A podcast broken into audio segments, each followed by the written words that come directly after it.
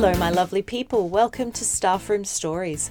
I'm your host, Emily Aslin, and I'm here to bring you the topics that Australian teachers are talking about behind their closed staff room doors. Join me each episode, usually with an incredible guest, to explore the things we're talking about as well as the things that we ought to know. Enjoy!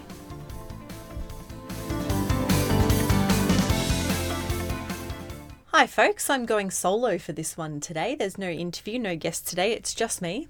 But before I jump in, I want to say a great big thank you to Kate, who has left me an incredibly kind review on Apple Podcasts. I'm going to read to you what she wrote. She said, It's a great listen not only for teachers, but anyone that works with children or has children of their own.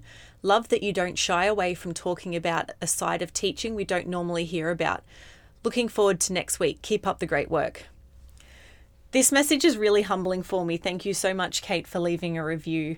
I don't even really have the words to express what this sort of thing actually does mean for me. It's very gratifying and it just warms my heart to know that people are actually enjoying the podcast. So if you are enjoying the podcast, if you're on Apple Podcasts or if you're listening directly through Podbean, please jump on and leave me a rating or a review it does actually help the algorithm show this podcast to others who might enjoy it. So it's not just about listenership anymore, how many downloads you've got on a podcast episode. It is also actually about the reviews and the ratings that get left behind. So you taking a few moments to leave me a rating or a review can help other people to find this podcast and hopefully enjoy it as well.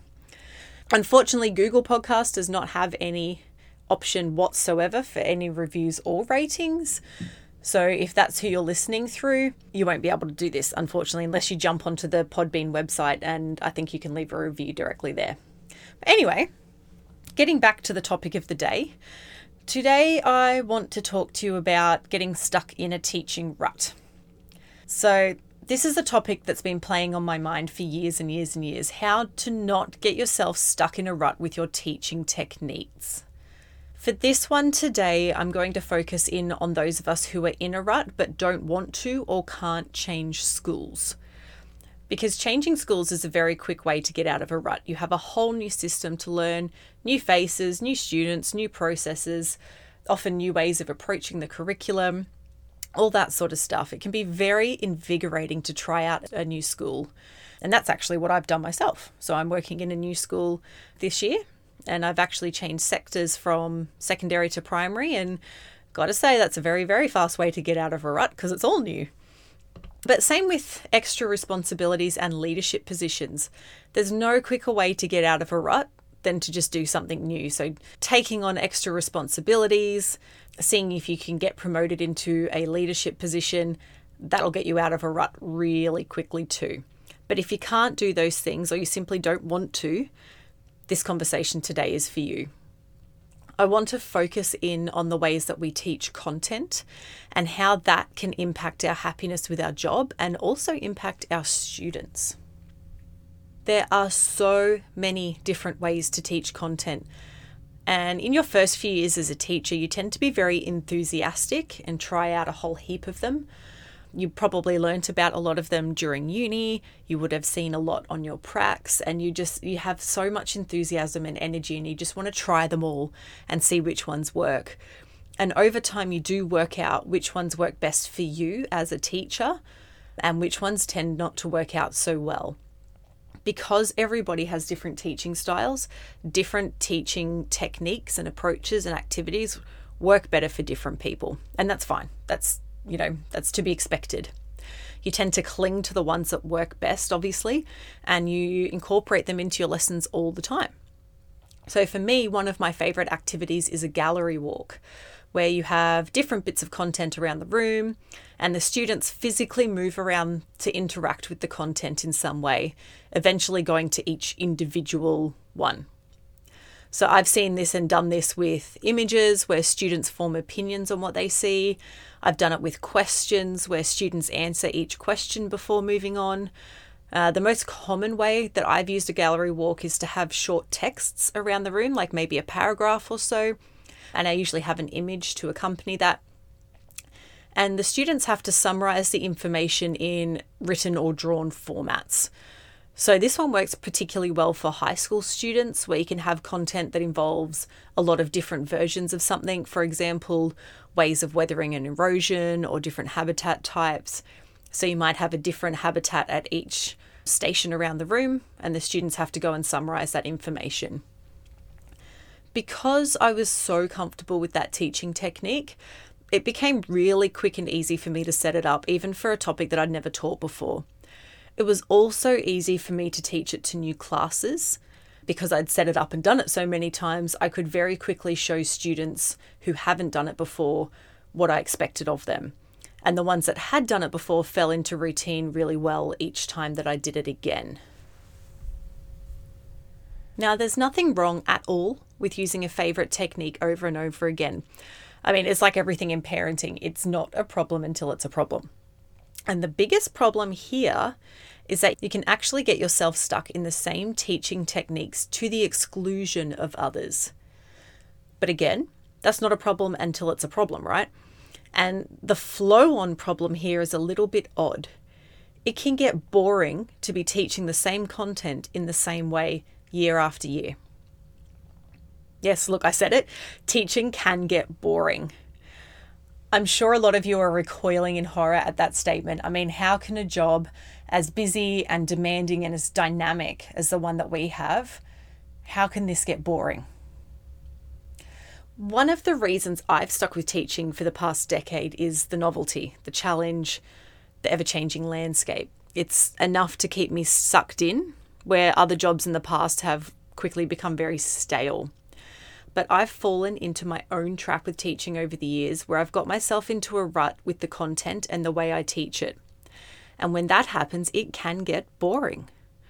But yes, while it's boring, it's also convenient. It takes a whole lot less time to just reuse old resources, adapting them a little bit to the new class, than it does to create a whole new one. I mean, this is something that we obviously tell beginning teachers don't reinvent the wheel.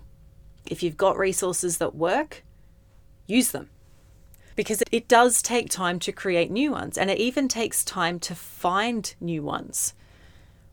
And then once you've found them, of course, you should adapt them to your own class. But in that time saving process, when you get yourself into this position where you can rehash old content, you can just pick up and run with teaching techniques that you've used over and over. I mean, I myself got to the point where I had whole units of work that I could pretty much just walk into the class and teach with no preparation because I've done it that many times before and it works so well for me. And it just takes some mental adaptation to suit the class that's in front of me. And that is a huge time saving process. If you're not having to create units of work or even lessons because you can just reuse ones that you've been using for a while, that saves you so much time. And during that time saving process, the teaching work life balance swings a little bit more towards the life side. And that's lovely. That's a true lifesaver. I can't overstate enough how important that is to be able to shift that work life balance into the life side a little bit, shift that pendulum towards the life side rather than the work side. And one of the, the easiest way for us teachers to do that is to reuse old content. I'm all for making life as easy as possible. We have enough going on. If you can make your life that little bit more simple by reusing old content, then you should. And if you can help out a colleague by providing them with resources you've made, 100% you should do that.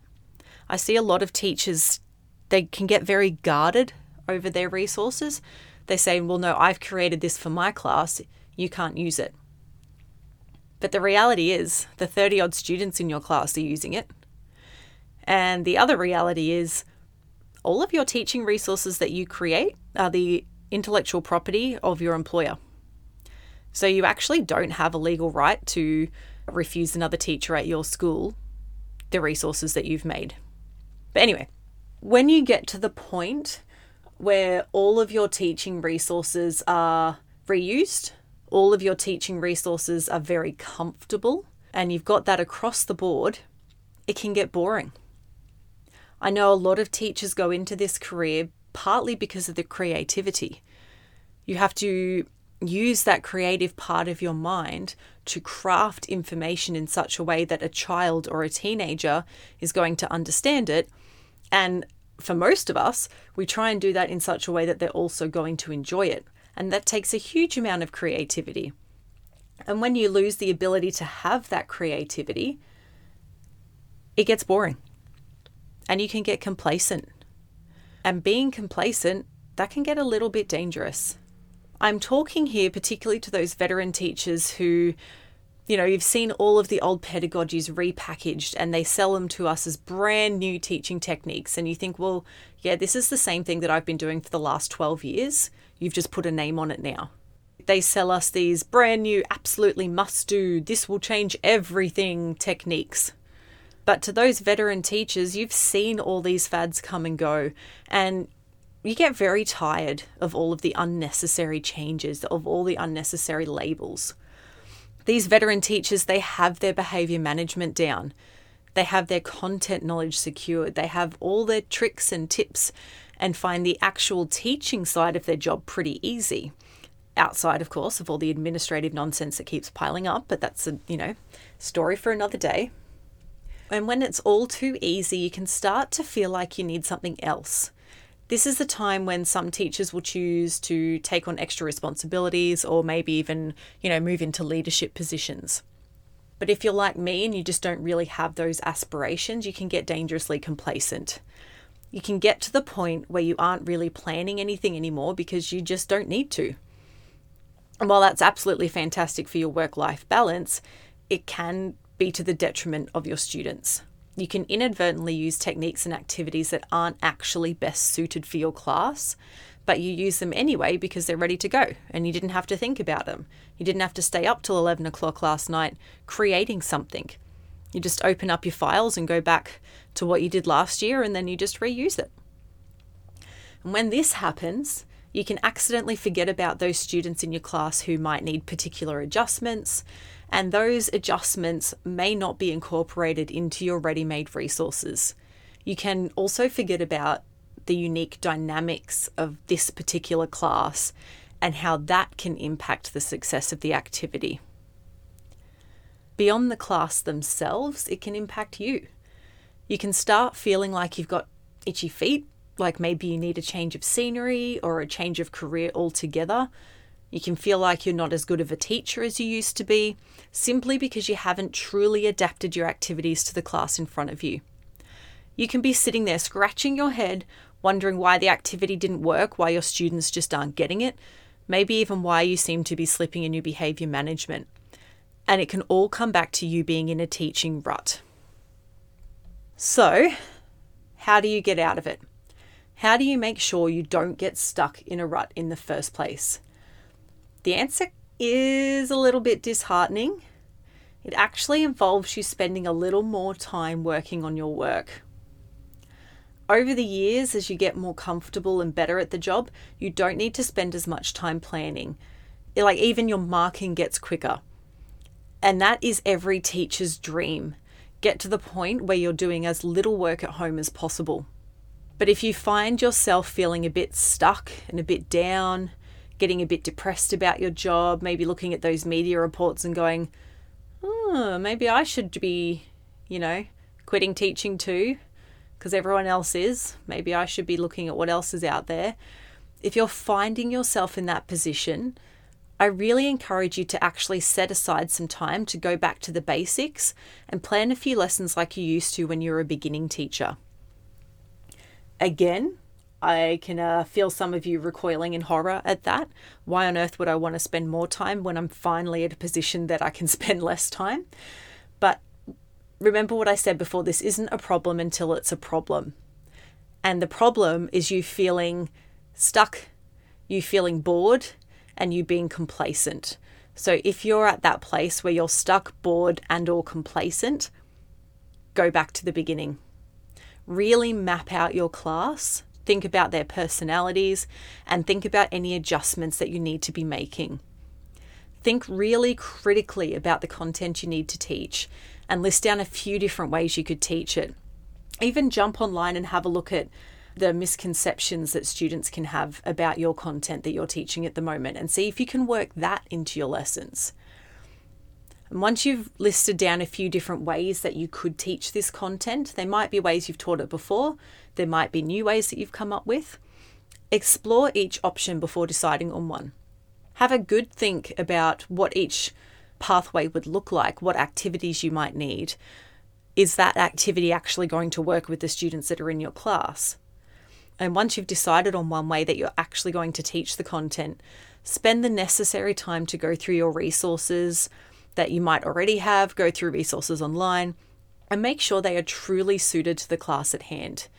Make sure your information is updated and hasn't become outdated and you know, particularly in a subject like science where there may actually be new scientific knowledge that supersedes what you've been teaching the past few years. If you're teaching a subject like music or English, see if there's a new or a different text that you could be using or a different musical piece that you could be using to teach the same content, but in a different way to the way you've done it in the past. If you're a social media person, you might even like to jump on something like TikTok and do a search around and see what other people are doing, or see if there's a current trend that you can piggyback off as a way to teach your content. Or not even a way to teach it, but maybe a focal point could be the song that's the backing song to a viral TikTok dance, for example. Okay, and that's something that's really going to draw your students in because that's culturally relevant to them now. So you could see if there's anything new that you could update, like your images, different ways that you could word your texts, for example. Something that I have seen another teacher do was instead of having a paragraph, they made it into like a messaging conversation between two people. So just even simple ways to present a paragraph in a different way. So you're going to look at something like the life cycle of a plant. And maybe instead of having pictures of a daisy, you might go online and find animations of a sunflower. And that simple little change can be enough for your brain to go, oh, this is a bit different. This is a bit novel. Once you've made sure that you know all your information's up to date, you've got new images, you've got new wording, you've got new ways to present the content, see if there are new or different activities that you can use to get your students actively engaged in the learning of this content. So have a look at, you know, maybe something that you've traditionally taught explicitly. See if there's a way that you can flip that back onto the students so that they're doing active activities to learn the content instead. Or if, for example, for me, if I've always done this part of this content as a gallery walk, what's a different way that I could present that information? What's a different activity that I could use to get the students actively involved and engaged in this content in a different way than what I'm used to. But one thing to remember is that with every new type of activity, you'll probably have to explicitly teach your students how to do it. Try not to forget that they are likely new at this, even if you've literally done it a hundred times before yourself and the activity might seem very obvious and intuitive. Your students may genuinely have never done this activity before. So don't forget to take the time to explicitly teach them your expectations around any new activity that you're going to teach them. The whole point of this is for you to get your creative juices flowing again. When you go back to the beginning, back to the basics, back to how you used to plan lessons as a beginning teacher, you're going to start bringing out those creative ways of thinking that you used to rely on for your teaching. And if you do that over and over for a while, so replan a few different lessons, a few different pieces of content, you're going to get your creative juices flowing again in much more stronger ways. And that's going to make you feel reinvigorated. Because creativity is a skill, it is something that you can practice and enhance over time. You think about marketers, for example, who are writing adverts, they get better and better at writing adverts the more that they do it. And writing an advert is a very creative process and it involves a, a dynamic range of skills. And you only get better at those skills by practicing them. So if you want to try and get yourself out of a bit of a rut of feeling bored, try and get your creative juices flowing again. And I mean, part of all of this, of you know, feeling bored, feeling a bit down, getting complacent, is the overarching fact that we tend to simply forget what activities are out there. We latch on to our favorite ones and we run with them. And of course we do because they become easier and they save us time. But we tend to just forget that there are other ways to teach stuff. And then all of a sudden, another teacher will tell you about an activity that they're doing and you sit there and wonder how you forgot about that activity. You think, oh, the last time I tried that was in 2008. If you find yourself thinking that way about an activity, I'd say it's about time that you drag that activity out of the box and give it another go. Get curious and think about trying for yourself some activities that you've forgotten about. And I mean, that's another surefire way to get out of a rut is to ask other teachers how they are approaching the content and then commit yourself to trying someone else's way of doing it. If you have the ability, go and watch them teach it in a way that you normally don't. Go and observe a different subject or a different year level so it doesn't even have to be the activity that you're planning on redesigning or the, the content that you're planning on redesigning. Go and observe another teacher teaching something else and then actively reflect on how you can incorporate what you see into your own lessons. And that's the key there. Once you've committed yourself to this whole process, you need to follow through. You can't just go and watch another teacher or even, you know, watch someone on YouTube teaching something a particular way and then go, oh, that's interesting, and file it away and never think of it again because you're still going to be stuck in the rut. You need to take these ideas and you need to try them for yourself. If you can't, or if you just don't want to ask around your school and observe your colleagues, the next logical step is to jump on the internet and do a quick search. So you'll find a gazillion different ways to teach whatever topic you're thinking about redesigning. Just be mindful of places like Instagram and Pinterest where by design everything looks absolutely aesthetically beautiful.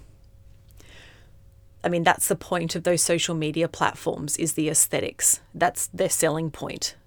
So just remember that just because it looks beautiful doesn't mean it's effective and doesn't mean it's necessarily right for your class.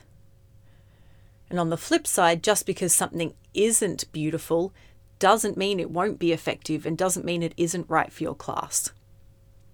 And teaching really shouldn't be a competition for what looks best, even though Instagram will tell you otherwise. It's about what's best for the kids, okay, not how it looks. You can have a really, really effective and successful worksheet, for example, that isn't aesthetically beautiful. And that's okay because the outcome is what we're after here, and the outcome should be the engagement and the learning of our students, not how many likes we can get on Instagram, right? Another avenue that you can explore too is if you have a curriculum leader at your school in some capacity, so that could be head of department, or in a primary school, you may actually just have a whole school curriculum leader. Go and talk to them. Ask them for ideas of different ways to present your content. Or if you don't have somebody like that you can turn to, or you just don't want to turn to them, ask a colleague. Say, hey, I'm teaching the water cycle this term can can we have a chat about ways that I can do this because I feel like I'm a bit stuck in the way that I've always taught it and I want to try something different. These sorts of conversations with your colleagues are absolutely invaluable. And if you haven't or you don't want to talk to anyone in your own school about this, then you know, jump online, jump onto those Facebook teacher groups that you're likely part of. If you're not part of Facebook teacher groups but you're on Facebook, it's worth seeking out some positive and helpful groups that you can have these sorts of conversations in. Of course, like any other social media avenue, there are a lot of teacher groups that can get quite toxic. So just be mindful of that. And if you find yourself unhappy with the group that you're part of, just leave it. You're under no obligation to be part of any social media, let alone a Facebook group, but they can be really, really invaluable sources of ideas, information, and having other people to bounce off so, on my own website, www.staffroomstories.com, I've just launched a new little system to help out in this whole vein as well. This has come from my own need to just simply remember what types of activities are out there. I mean, this whole conversation was born of my own complacency in the classroom. I got too comfortable and confident in my activity choices and I got bored. And it's part of the reason I started this podcast, actually, and the entire reason I spent a month developing this new section of my website. So it's called the Classroom Activity Generator, and it's exactly that. It's really simple. I will say right off the bat, this is a free thing. I'm not trying to sell you anything. You can check it out or not. If you're 100% not interested, feel free to stop listening to the, this podcast episode now. But if you are interested, basically, it's really, really simple. You go to the page, it has a whole heap of different categories. You click on the category that you want, and it will show you an activity to suit. So, for example, you might want an activity that your students can do in pairs. So you click the pairs button and it will take you to a random activity that is done in pairs and it's got a little description there for you. All of the activities are purposefully generic. They're kind of like activity bases designed for you to adapt to your specific content and year level and class. So if we continue with the pairs example, one of them is an activity called Taboo. This is where two students work together to review the content. So one is facing the board and the other is facing away. On the board is a list of key terms. The student facing the board has to describe these key terms in such a way that the student facing away can correctly guess them. Course, they can't say things like it rhymes with or it starts with. It should be like a proper description that they've learnt during the course of the unit. And this one's particularly fun because you set a timer and say you've got 60 seconds and you know the pair that guesses the most key terms correct in that 60 seconds perhaps wins a prize. So, this random classroom activity generator, at the moment, I've got just over 40 activities in there, and it's growing all the time as I find new ones, rediscover old ones, and I convert them into a little little card that goes up on the website. So you just click the category you want, it'll give you an idea.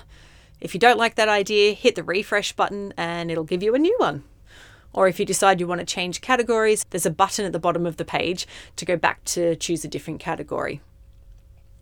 I made this purely because I kept forgetting the different types of activities out there and I wanted something where I could very quickly get ideas. This isn't a place to get complete ready made resources, it is just a place to get ideas. And of course, it's free but I am considering the idea of a physical version of all of the activities on little cards you can, you know, pull out of a stack of physical cards. So if you're the type of person that pref- prefers physical to digital, let me know and I'll get onto organizing that. The physical cards probably would come with a cost because, you know, it's going to cost me to actually have them printed. So, if you want to use this generator to help you with activity ideas and to get you out of a rut or stop you from getting in a rut in the first place, it's just on the website. You just go to www.staffroomstories.com slash classroom activities. And classroom activities is just one word. If you happen to have a favorite classroom activity and you have a feeling it may not be on that list, send it through to me. You can send it through on Facebook or Instagram or via the contact form of the site, and I'll add it into the mix. So, the takeaway from all of this is quite simple, though it does involve a time investment. Consider the content you are teaching and look for new ways for your students to engage with it. Look for new ways for you to engage with it. It might mean making simple adjustments from previous years, like changing images, for example. Or it might mean a complete overhaul of that content to something you haven't tried in a while or something absolutely brand new to you. Now, remember, you can get ideas from my classroom activity generator, you can get ideas from other parts of the internet, you can get ideas from people in your own staff room or on the online communities. And of course, obviously, you can get new ideas out of your own head. Or if you have kids at home, ask them.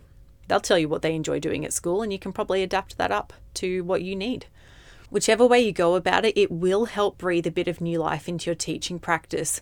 And by breathing that new life, you are getting those creative juices flowing. You're using parts of your brain that may have gone a bit dormant. It will reinvigorate your teaching practice and can help you stay out of a rut or get out of a rut and help you keep away from that feeling of boredom, which at the moment, that feeling of boredom combined with the base level of stress that we're all feeling right now, that's a dangerous place to be in if you want to continue teaching long term. that boredom combined with that stress is a surefire way to burn out. So please, I really encourage you if you feel like you're stuck in a bit of a teaching rut, revamp your work a bit. Get those creative juices flowing, go back to basics, and see if that helps.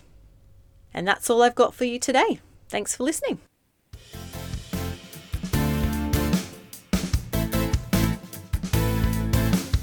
If you'd like to continue the conversation, come and join us over on Facebook in the group called The Teacher Community by Staffroom Stories. And you can also find us on Facebook and Instagram at Staffroom Stories. You can also check out the blog at www.staffroomstories.com for full podcast episode transcripts, as well as articles about a whole range of other staffroom topics. If you liked what you heard today, I'd love for you to tell your friends and colleagues about this podcast. And if you would leave me a review on whatever service you're listening through, this helps others to find us. Thank you for gifting me some time out of your day. I hope the rest of it treats you well.